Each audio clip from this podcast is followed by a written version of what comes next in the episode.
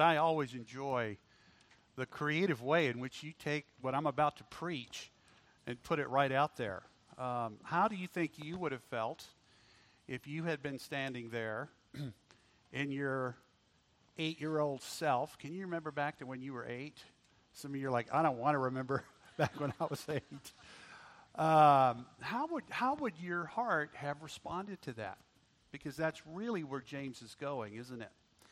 And so this morning, I would like to ask you to turn to the fourth chapter of the book that we have been spending many weeks in together, where James has been coming before us. And, and, I want, you know, as we, as we look at where James is going today, I want us to go all the way back to the beginning when we first met James.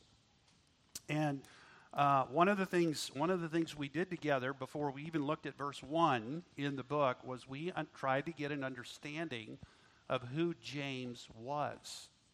Because this is the man that is going to be shepherding our hearts uh, through his word that the Lord inspired for the rest of the book. And so we really wanted to take time to find out who James was because he's a name that's in our Bible. We noted that he was the Lord's half brother. We noted that for the entire time of the Lord's earthly life, James opposed him. James was not a believer. James might have been a good moral man, but he was not a believer in who Jesus Christ claimed to be. he knew about his brother, he could see with his eyes. He obviously lived in the same home. James never talks about how he felt. But after he became a Christian, he became the pastor of the very first church in the New Testament. and he writes this letter to congregations that are filled up with people that have gone out from that church where he was the pastor. And we noted something interesting about a nickname that had been given to James by those in Jerusalem who knew him. He was called just James. Just James. And the word there, just, doesn't mean just another James. This is just another James, or this is just another James moment. It actually has to do with his character, with what he was known for, with what, what sort of was at work in his inner life. James was a man who was righteous. So when, when you hear the nickname just James, in the early church writers, they're actually referring to a man who was known for his piety, a man who was known as a righteous man. And so, my question this morning, and this is where I think James is going to take us, is what drives the heart of a person whose faith is wholehearted, single focused, and fully trusting? We talked about the operating system, and we spent quite a bit of time looking at the operating system, wisdom from above. And then when that operating system is humming away and it's driving what comes out of our life, it's like the transmission of our life. It takes our, our inner belief, it takes what we have put our faith in, it takes what we believe about God and about His Word and about His world and about our place in that world and our mission. It takes our beliefs and like a transmission in a car, it transforms those beliefs into behavior. It drives those beliefs into the behaviors of our life our words, our actions, our deeds, our thoughts. And we noted that we do what we do, and we say what we say, and we think what we think, and we feel what we feel because we believe what we believe. And we believe what we believe about God and about His Word. And all of those beliefs drive our behavior. They drive what comes out of our mouth, they drive what we dwell on, they drive the emotions in our life. Those beliefs are like the transmission of our soul. And James has been very, very clear about that.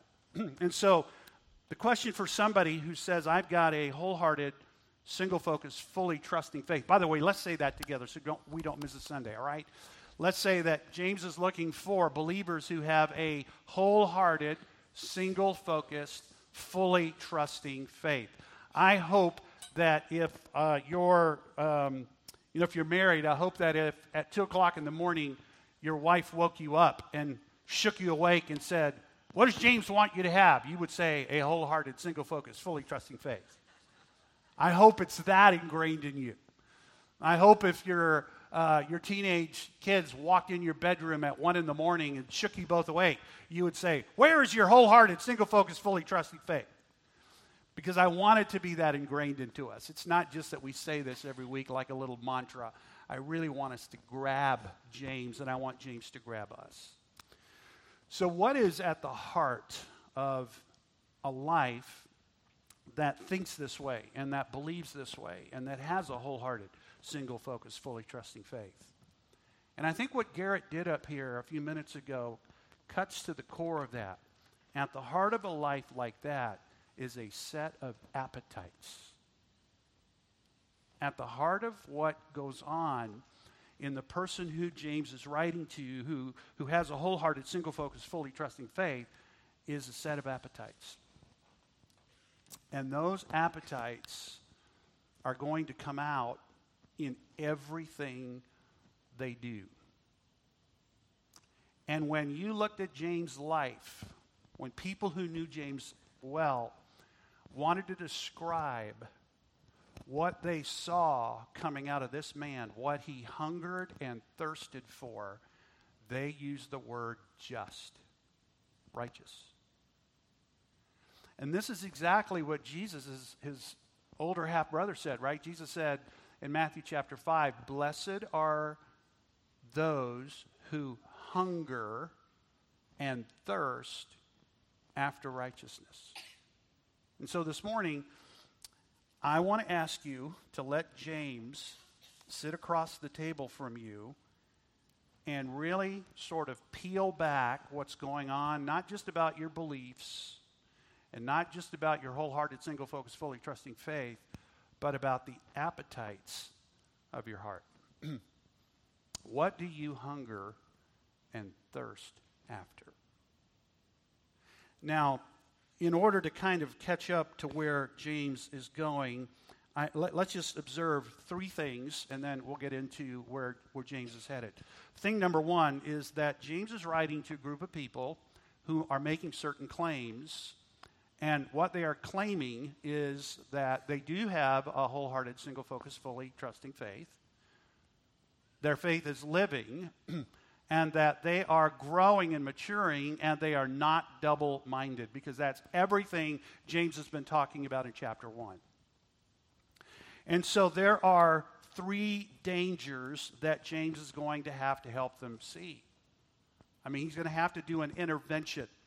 You know, I think all of us remember certain reality TV shows that were popular uh, a number of years back, and, and one of them, were one of those shows had to do with interventions, where there was a person whose life had become ensnared in some kind of life uh, destructive pattern or some sort of uh, behavior that just brought them into bondage. It might be hoarding, or it might be alcoholism, or it might be substance abuse, but something captured their life, and by the time we are watching the show, it has destroyed their life. It has impacted every part of their life. Uh, so, you know, if they're hoarding, you can't even get in their house.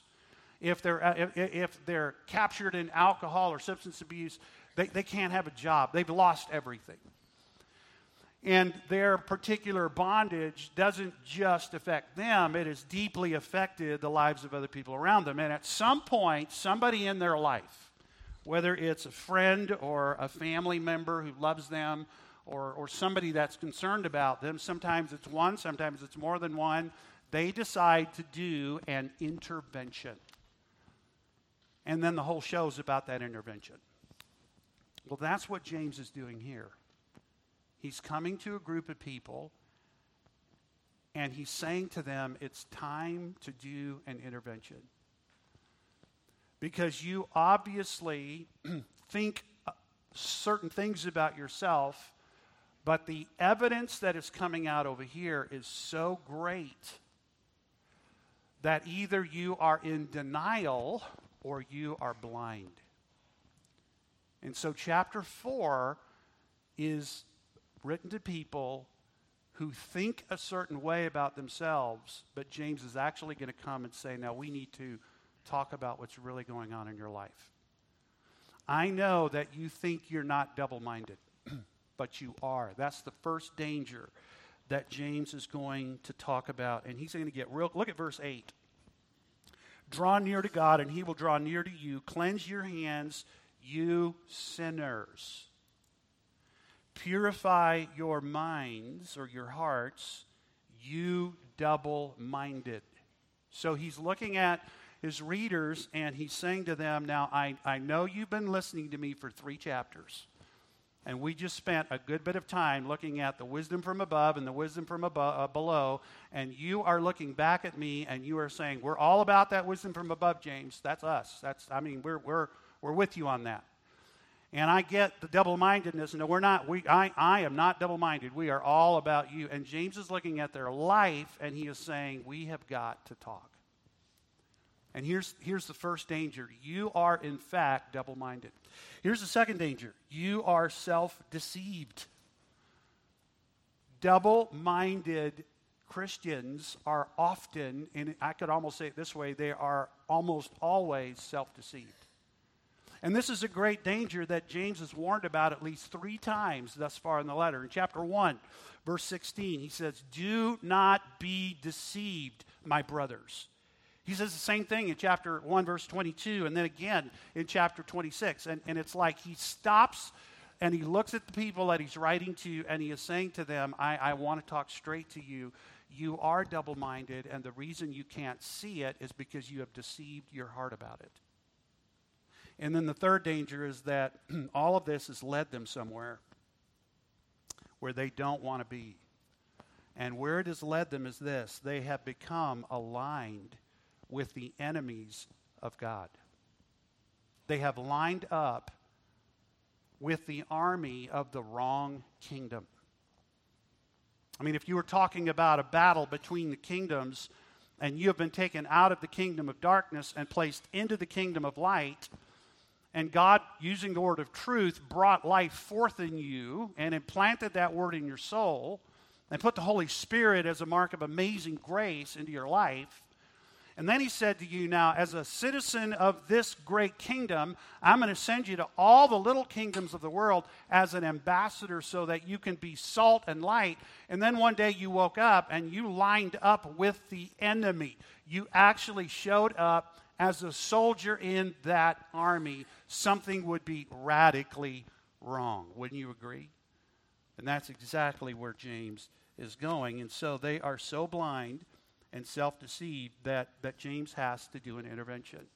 Which brings us to some important reminders that we need to keep in mind as we look at these 10 verses together this morning. Here's reminder number one James is writing to Christians. James is writing to Christians.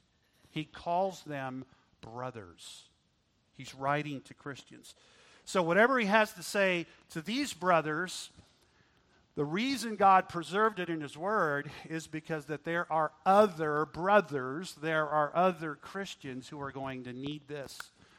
And we are some of those Christians this morning. So, number one, James is writing to Christians. Number two, he is writing to a congregation.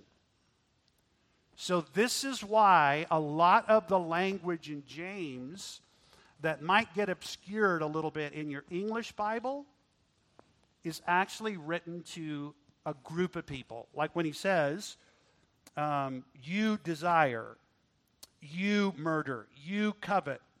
He's not talking about individuals alone. He's talking about the corporate body. He's talking to the church at large.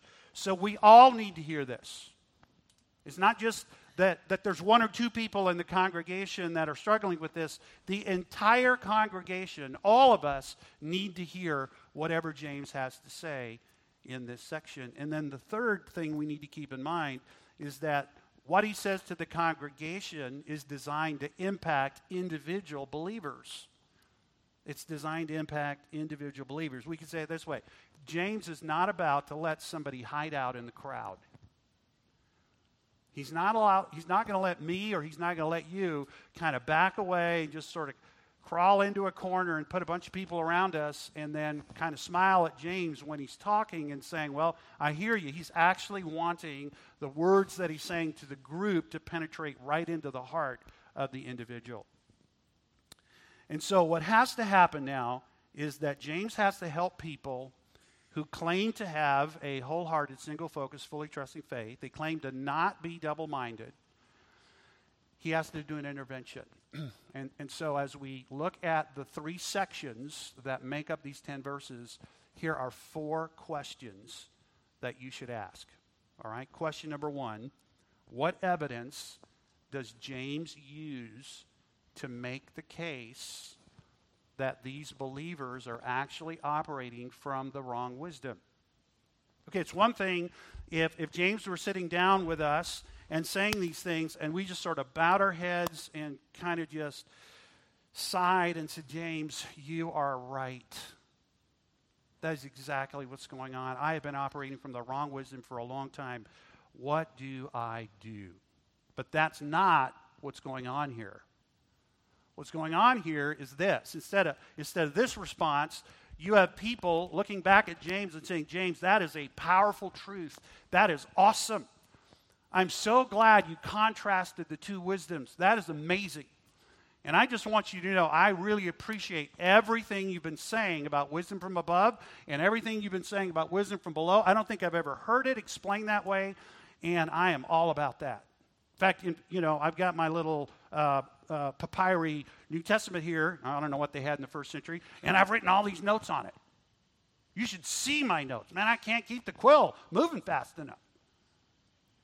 And James is looking at them and he is saying, We have got to talk. Because all that you are saying back to me that sounds so good is actually being betrayed by the evidence that is coming out of your life. So, what is the evidence that he's going to point to? That's question number one. Question number two is once he shows them the evidence. You remember what Garrett said when he was talking to our, our kids and he held up the $5 bill at the end? He said, This $5 bill is not the problem. The problem is where? The problem is not in the $5 bill. The problem is where? It's in your heart. So there is some root cause for all of this that James is going to expose. And then, thirdly, here's the big thing we want to ask ourselves, and that is this How does God feel about this? How does God feel about this?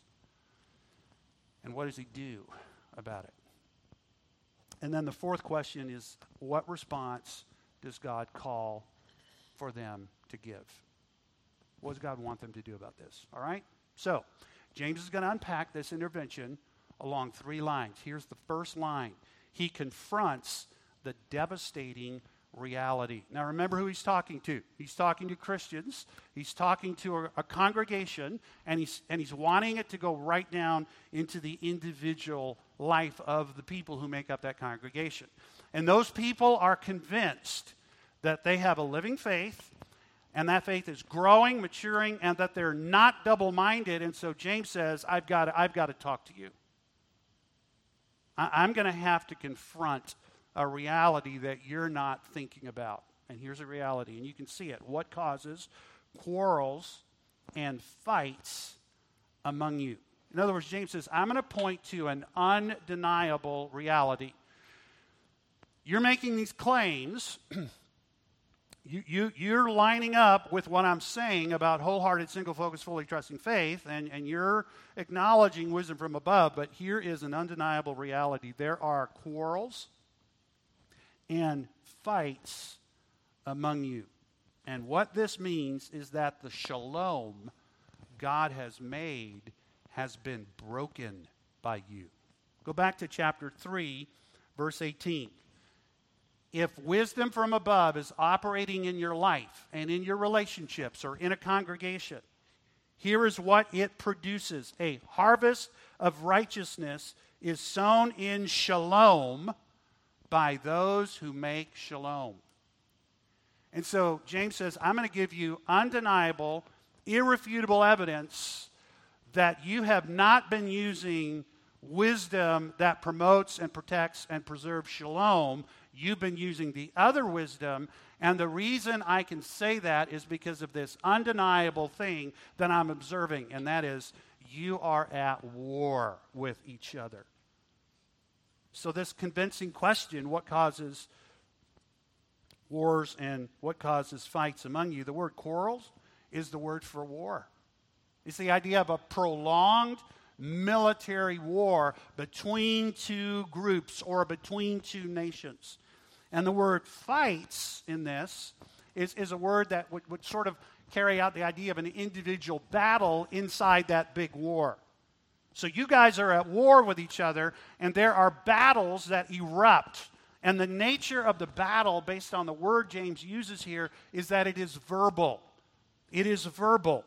The idea here uh, with the term James uses is, is this it's a heated dispute, it is a loud argument, it is personal defamation, it is disparagement. James is saying, look, there is a verbal war going on in you and among you, and what is happening is, is you are doing things with your mouth against each other that is shattering the shalom that God made. Have you ever been in a place where you walk in and it is so tense? And the verbal language that is going on between people in that circumstance, you realize, whoa. You, you ever felt this way? You walk in and you sit down you're like, hey, how's it going? Whoa, whoa, whoa, whoa, whoa. Okay, you know what? I think I'm, I'll come back later. You ever do that? You ever walk in a room and people are having, ooh, I think I'll come back later. That's the idea that James is wanting you to sense. There is this, this battle that is going on. And James says, now, why, why is that? He gives a clarifying answer. Is not the reason for this that your passions are at war in you? The reason that you're at war with each other is because there is a war going on inside you. And the war that is going on inside you has to do with your passions. The word passion there is the word we get our English word hedonism from. And, and it's a strong word. In fact, James uses a synonym of this word back in chapter 1 when he was trying to explain to us why temptations are so attractive to us. Temptations are so attractive to a believer because there's something inside that has an appetite, a strong yearning for that thing that is being offered by the temptation.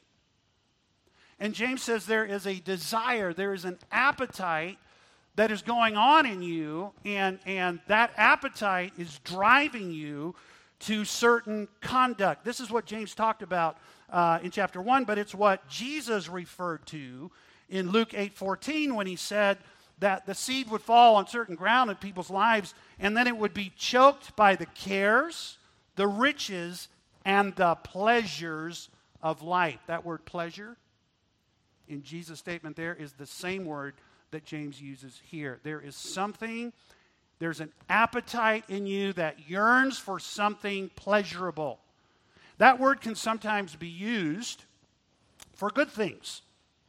But in this context, the, what, what's going on around here makes real clear that James is not talking about that kind of a good desire. He's talking about an appetite for something that God has either said no to or has not given you yet. And because you want this, you're willing to engage in wicked conduct. You desire and you do not have, so you murder. You covet and you cannot obtain, so you fight and quarrel. You go to war.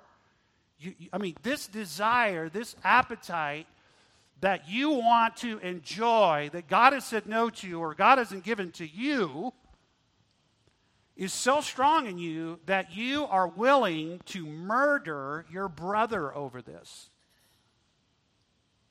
Kind of takes you back to Genesis chapter 4, doesn't it? Where two brothers were offering acceptable sacrifices to God, and one was accepted and the other wasn't. And it made the other so angry that he rose up and he slew his brother. So before we dismiss this as just, oh, it's not physical murder, remember back to Genesis 4. It can lead to that. But here in this text, in chapters 1, 2, and 3, James has been talking about the use of the tongue. Constantly in the book, he says, Do not say. In chapter 3, the first part of chapter 3, he has a whole chapter, whole half chapter, on, on how a believer can, ha- can have the kind of operating system that would take his tongue and set it on fire from hell and use it in very destructive ways. Well, that tongue has been at work here. And James says, You want evidence that the wrong wisdom is operating? I know what you say. I, I know that you are all about saying you're about the right wisdom and you're all about your wholehearted, single focus, fully trusting faith. But here's the evidence your tongue has been at work. You have been character assassinating each other, you have been wounding each other, and you've been destroying each other. You have been murdering people with your mouth. And the reason that is all happening is because of an appetite that is so strong in you that you're willing to set aside what God has said. And that brings us to, to the denial from God. James says, You do not have because you do not ask. And you ask and do not receive because you ask wrongly to spend it on your passion. So here, here's James' point. You do not get what you want from God because you have stopped asking Him. And the reason you have stopped asking Him is because He has not granted you what you're asking for. And because you have asked God and He hasn't granted what you want, you've stopped asking and you've decided, I'm going to go get this another way. The way God told me to get it is to come to Him and ask Him for it. And, and He's not giving me what I'm asking for. And so I'm going to stop asking and I'm going to go over here and figure out how I'm going to get what I want. This is exactly what happened in Old Testament Israel in Elijah's day. They wanted rain, they were desperate for rain. And God had said in His Word how to get rain humble yourself Come before me with a clean heart and pure hands. Ask me for rain, and I will give it. But they weren't willing to do that. They were willing to ask God, but they weren't willing to humble themselves. They weren't willing to cleanse their hands. They weren't willing to unify their hearts, like Psalm 24 talks about. And because God didn't send them rain and they were dying, they said to themselves, well, there actually is a new way to get rain our king married a woman, and she brought in a ton of prophets and a ton of priests, and they actually have a new God they're introducing to us called Baal, and this God is the God of rain. And so, since God isn't giving us rain when we ask Him for it here, maybe we should come over here and we should ask God for this God for rain. This is exactly where James is going here. When God says no to you about an appetite that you want, are you willing to take the no with joy? Or are you going to go and say, How would the world tell me how to get this? There is a way to get this because people have it all the time. That's why I want it. I see somebody else has this. I see that over there. I see a bigger house. I see a better, better car. I see a better job. I see all of these things and I want it and God is not giving it to me. So, how do they get it? And then you go figure out how they get it. And then you decide, that's how I'm going to get it. So here's the big question for us this morning. Why doesn't God give his children what they ask for? Especially when you read Matthew chapter 7, when he says, Ask and it will be given to you. Seek and you will find. Knock and it will be open to you. For everyone who asks receives, and the one who seeks finds, and to the one who knocks it will be opened. So if I'm these people, I'm going, Well, God, you told me that if I asked, I would receive. If I knock, you would open. And I've been asking and I've been knocking, and you haven't given. So, since you aren't keeping your word to me, I'm going to go figure out how to get it. So, we got to ask ourselves given that statement in Matthew 7, what do we do when God says no? Well, let me take you to another text that I think uh, explains this to us. In Matthew chapter 7, verses 9 through 11, Jesus goes on to say, Which one of you, if his son asks for bread, will give him a stone? Or, if he asks for a fish, will give him a serpent? If you then, who are evil, know how to give good gifts, how much more will your Father in heaven give good things to those who ask him? So here's James' point you have not because you've stopped asking. And the reason you've stopped asking is because God has chosen not to give you a serpent or a stone. God never gives stones or serpents to his children. So if God has said no to something you want, or if he said not now, he is doing it because he always is a good father who always gives you good things. Are you willing to embrace that? I mean, let's say that you are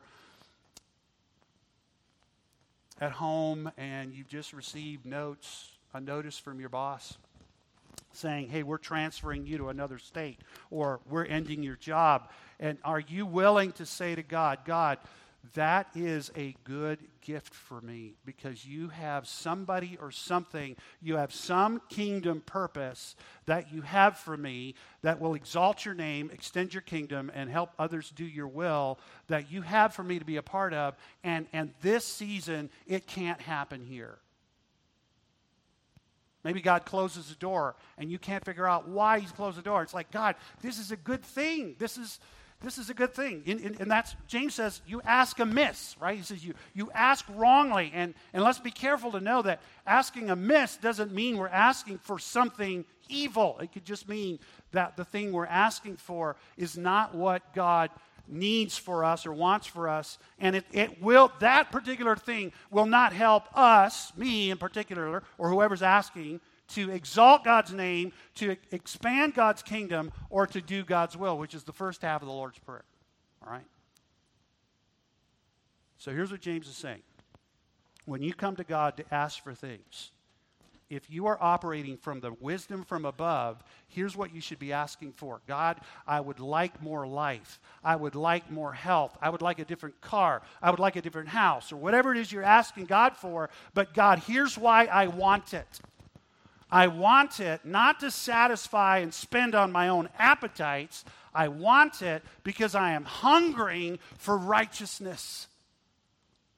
I want whatever I'm asking for because I want that thing, I think that thing will help me to exalt your name in a better way. It'll help me to expend or extend your kingdom in more effective ways. It will help me to do your will or to cause other people to do your will more effectively. So, Father, would you give me this car? Would you help me with this house? Would you, whatever it is you're asking for, because I want your righteousness. I want to seek first your kingdom and your righteousness. And I think the thing I'm asking you for, better health or, or sparing my life from this cancer, I think that is what will help me to accomplish your will and to exalt your name and to extend your glory. Now, let me ask you a question Does God know better than us how to do those things? Yes or no?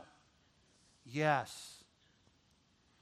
And so if God says, all right, Sam, if that's really what you want, if you really want me to use your life to exalt my name, are you willing for me to give you a good gift that you may not like?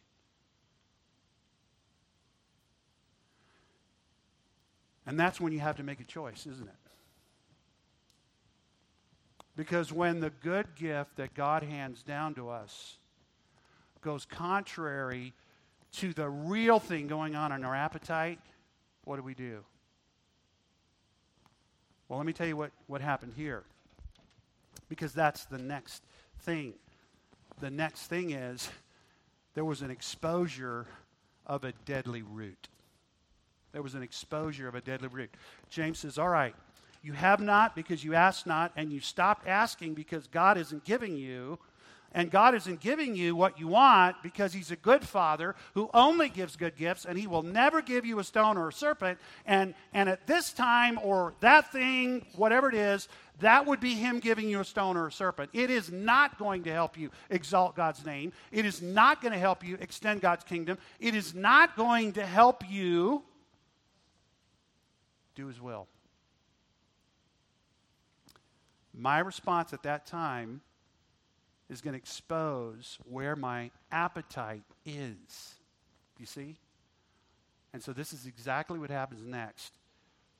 These believers that James is talking about said, All right, if, if God isn't going to give it to me, then I'm going to come over to this kingdom and I'm going to embrace this wisdom and I'm going to line up over here because these people have this all the time.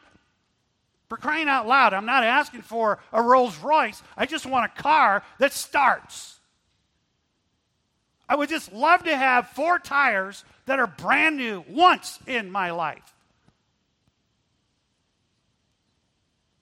Right? And so all of a sudden, now my appetite over there when God said, Now look, if I give you that, it's like giving you a stone or a serpent. I never give stones or serpents to my children. I only give good gifts. And so I'm not giving you that because that isn't how I know you personally are going to be able to exalt my name, extend my kingdom, or do my will.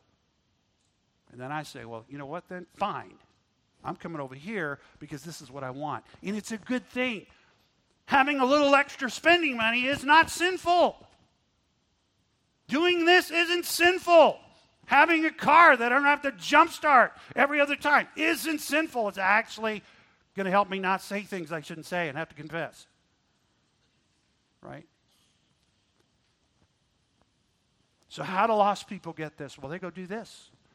They go get an extra job and they do this and, and then they, you know what? Fine. If you know, if that's the way you're going I'm putting all this energy over there at church, and you know what? I'm done. I'm going to just show up and, and do my Sunday morning deal, and then I'm here because this is where I'm going to start spending time because this is how I'm going to satisfy those, those aptitudes and those, those, those, uh, those appetites. And James says, okay, let me just tell you what you did. You aligned yourself and you lined up with the world. That's what he means by being a friend of the world. You just took the loyalty that should have been driving you to seek first the kingdom of God and his righteousness, and you set it aside, and you came over here with all of your own righteousness. Well, look, I'm, I'm in this world and I'm still doing all the Christian things. I'm still at church. I'm still got my Bible. Look, I got notes in it and all this, and you're doing all that. And God says, but you lined up on the wrong side. You joined the wrong army.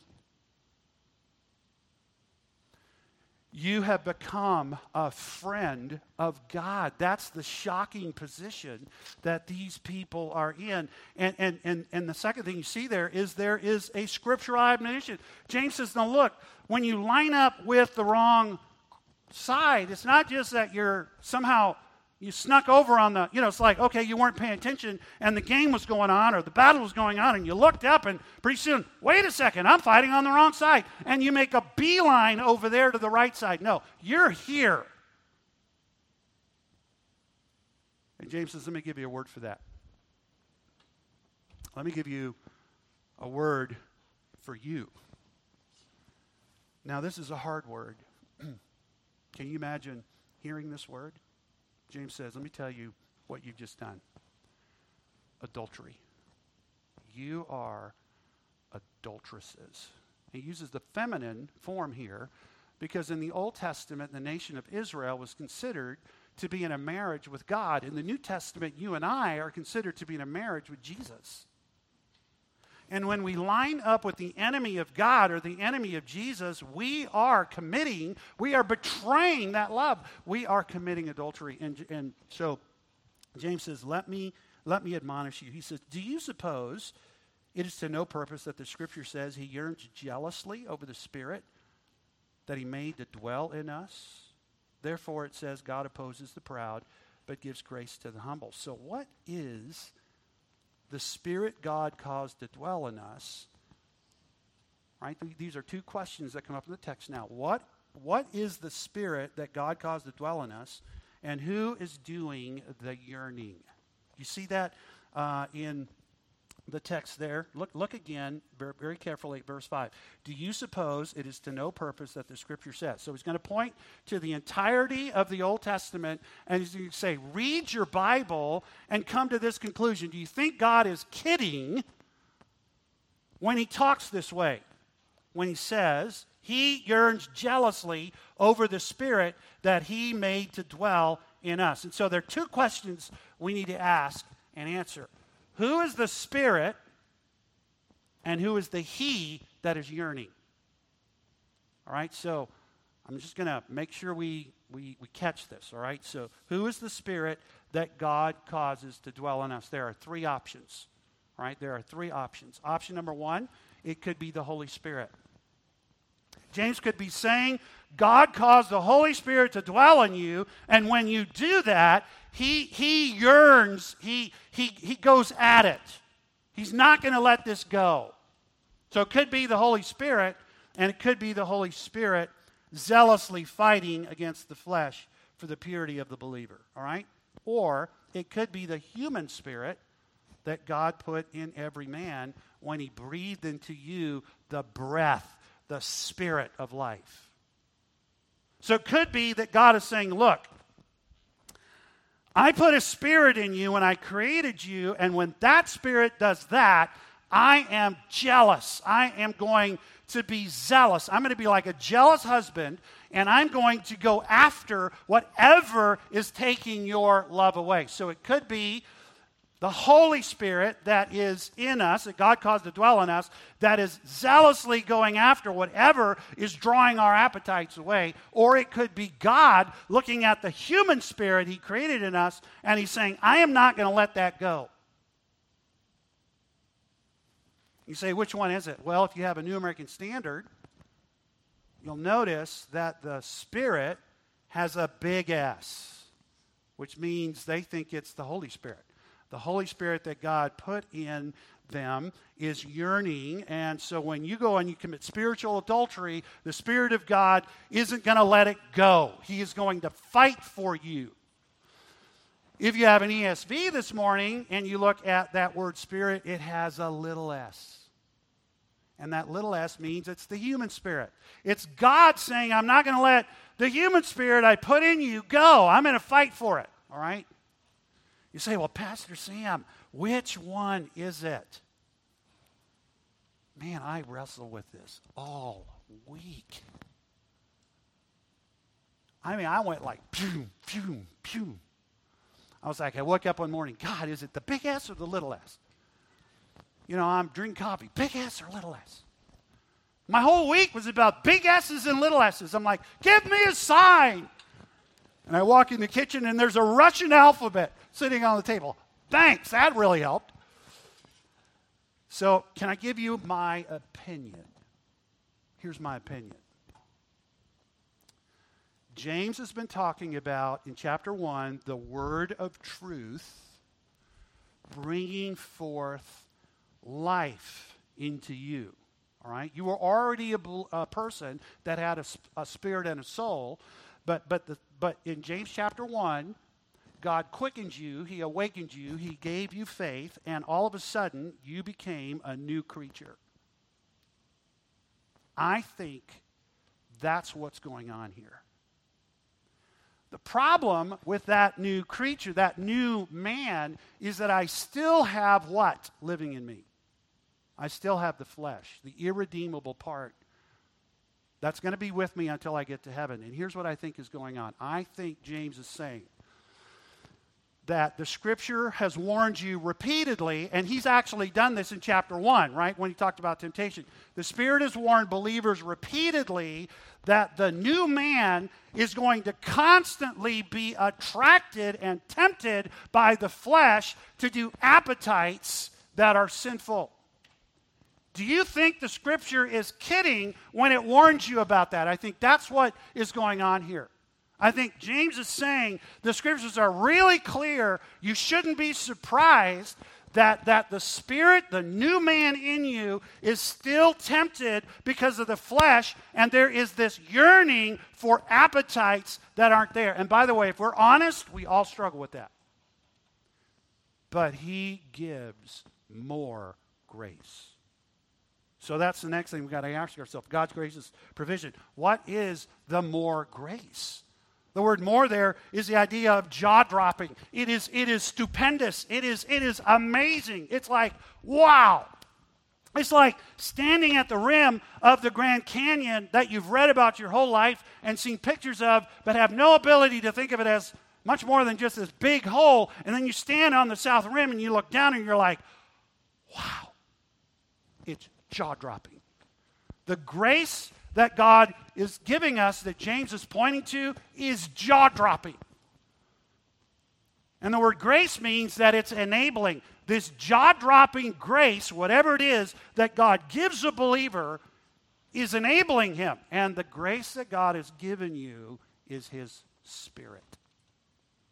When the word of truth brought you forth,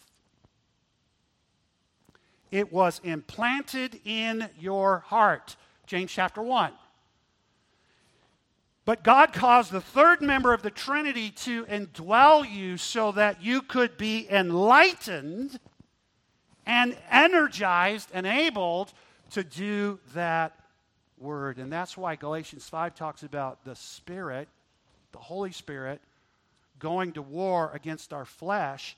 And when we line up under the Spirit, we will not do the desires, the appetites of the flesh. This is jaw dropping. James is saying here, look, you are here and you want something, and your appetite for it is, is so strong that you're willing to disobey God to get it. Because God isn't going to give you a serpent or a stone, but you're so determined to get it that you go over here. Now, what drove you over here? What is it that is driving that desire so intensely? And the answer is your flesh. You say, but I'm a Christian. I shouldn't feel this way. But you do feel this way because your new man still has a flesh that is drawing it. And that's why James says, you cannot be deceived about this. Don't think that because you're a new person and, and you're a Christian, you aren't ever going to struggle with sin. In fact, you're going to struggle with sin probably even more than you did when you were an unbeliever. That temptation is going to be there because your flesh was never renewed. Your flesh just constantly continues in its old way, and because it never gets what it wants, it argues louder.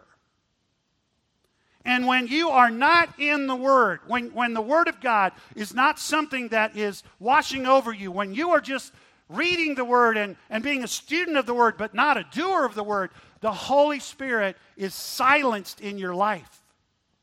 And you have no hope as a Christian of defeating your flesh in your own power. And so God said, I've given you a jaw dropping grace. I've given you the Holy Spirit. And that brings us to the last thing, and that's this. Well, how do I access this? How do, if I'm over here, how do I get back? How do I get back? And James says in 710, 7, verses 7 through 10, submit therefore to God. He, he says, Look, here's what you got to do. He expresses it generally at first. You need to submit humbly and you need to resist boldly. You, you need to come to your senses and you need to humble yourself and bow yourself under God's word. And then you need, you, you're, you're lined up here. You need, you need, you're, you're, you know, you're lined up in opposition to God. You need to come back and turn this way and start opposing the enemy. That's the idea of resisting. Don't stand with, step back and stand against. And so that's the idea of repentance. This isn't just, oh man, I feel really bad about this. This is actually you humbling yourself and, and changing sides. And then, very specifically, you are, you, you must repent. Draw near to God. Draw near to God. Repent. Now, how do I draw near to God? And the answer is be quick to hear, be slow to speak, come to this word. Receive with meekness the implanted word. You know how I draw near to God? I don't draw near to God by going out to some mountain and saying, Oh, I just want to draw near. And this is higher than down there, so I'm a little nearer. That's not how we draw near to God. We draw near to God when we come to this book. That's how you draw near. And then when you come to this book, here's what you do you acknowledge that you have sinned, and you unify your double minded heart. Here's what James says. Look at the text again. Draw near to God, and he will draw near to you. Cleanse your hands. Whatever you have been doing over here, stop doing. Wash your hands. That's the idea. Purify your hands. And then admit that your heart has been double minded. You have been that double minded believer who, who, as a new man, has started operating under the old wisdom.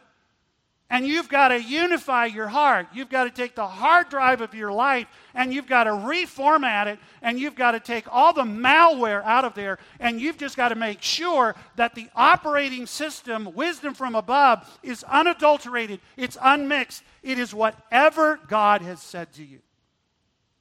That's what he means by cleanse your hands and purify your heart. Now, how do you know when somebody has done this? They mourn joyfully.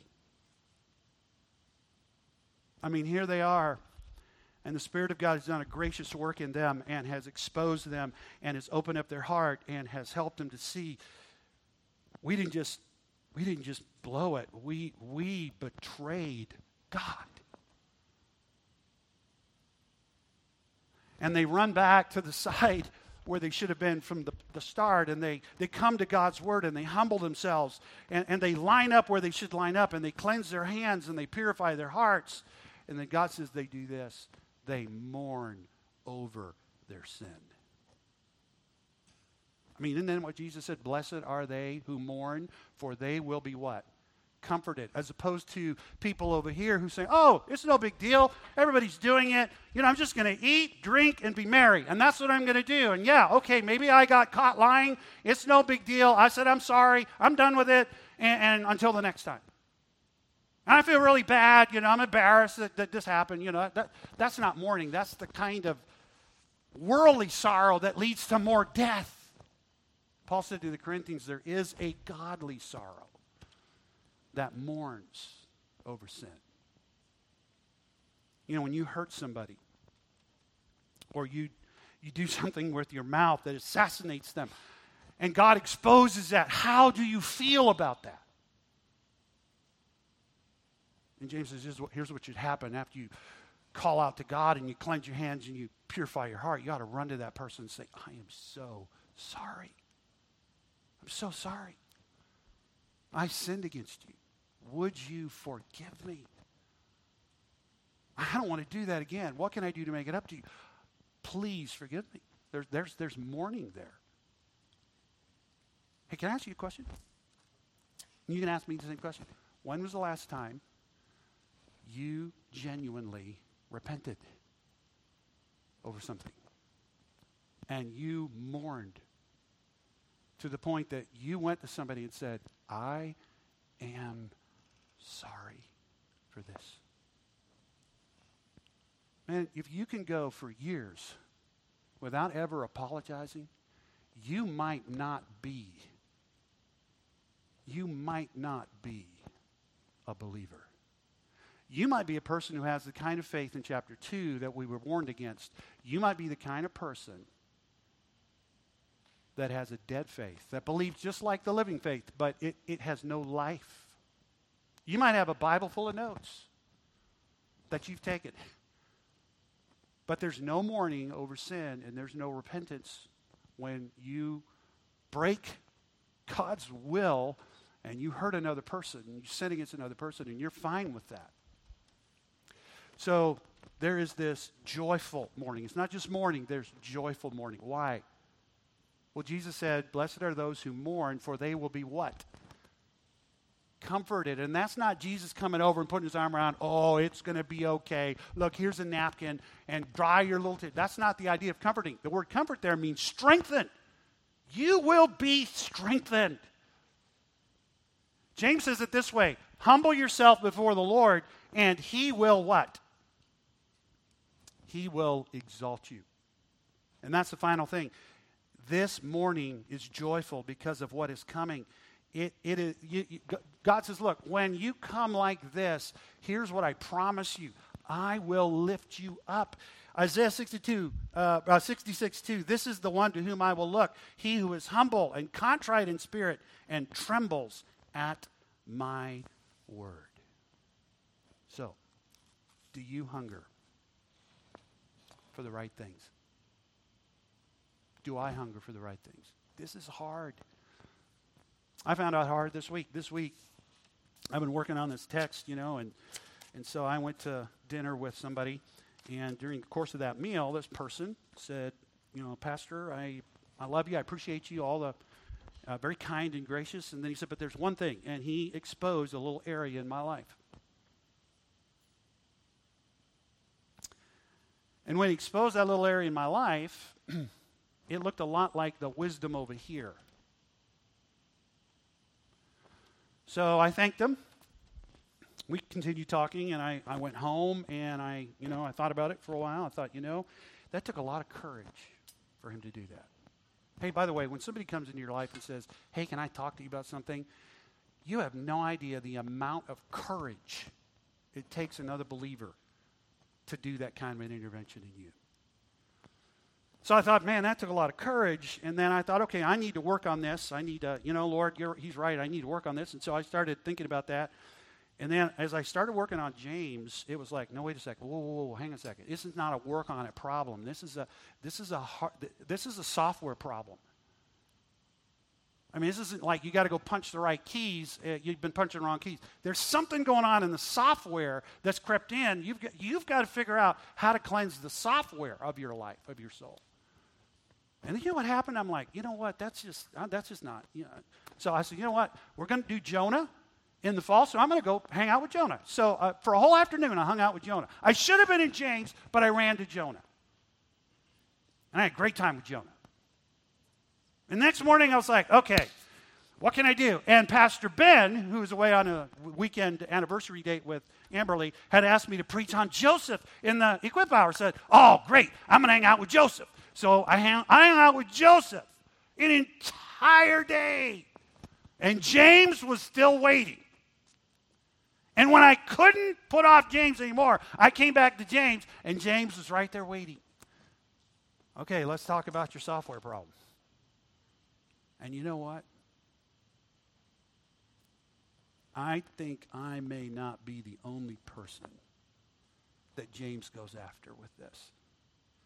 For me, it was this area. For you, it could be something else. And it all comes back to are we willing to let James confront us and help us? Let's bow our heads so we can pray together.